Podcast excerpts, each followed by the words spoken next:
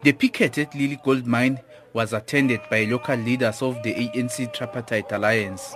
COSATU accused the mine management of focusing on making profit. COSATU's provincial secretary, Thabo Mokoena, claims that the mine management is not doing enough to resume the search for the workers. Operations have since been suspended in the other area of part of this mine where the three workers collapsed. We came here particularly here because we are aware that in this part of the mine, production continues and it goes on and on. And as production continues, you don't even take care or think of what is happening to the livelihoods of the workers who were affected as a result of the closure of the other part of the mine. Mokoena says Lily Gold mine managers have even failed to develop the Louw's Creek village, which they have been conducting mining activities on for over 20 years. He says the families of the three workers who remain trapped underground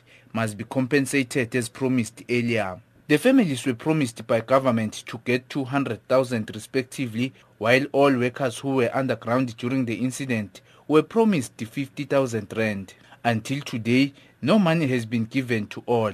Mokoena explains. The agony and the pain that remains in the families must be addressed. We are really worried and disturbed with the manner in which Lily Mine is doing things. We are also appealing to our government, the Minister of the Mineral and uh, Honorable Mosebenzi Zwane, to come into the space and assist in ensuring that the matter is amicably dealt with and resolved. Lily Gold Mine is struggling to raise 200 million rand required for the establishment of a new shaft that will help gain access to where the three workers are trapped. Site manager Mike Beck says they are relying on the business rescue practitioner to help them get investors. It's been difficult. I, I admit it's been difficult to use that, have that growth, and also support the community as much as we'd like to. However, we have built a, on a school. We've looked after this road for 30 years, even though it's a provincial road. Our company's paid for it. Um, and so there are many things that have been done. We do support the schools. We do support the chief, the local chief in the in the in the, in the community, Chief Tikontele Dlamini. And so there are many things we do do. And it's sad for me a little bit that uh, that there's this misconception that we that we do nothing.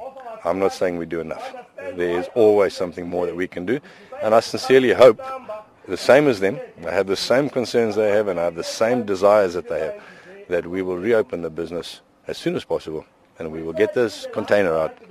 We will have the proper burial for the families and then I can get 950 people back underground working again because that's what this community needs. Site manager Mike Berg, Amvusi Twala at Lily Gold Mine.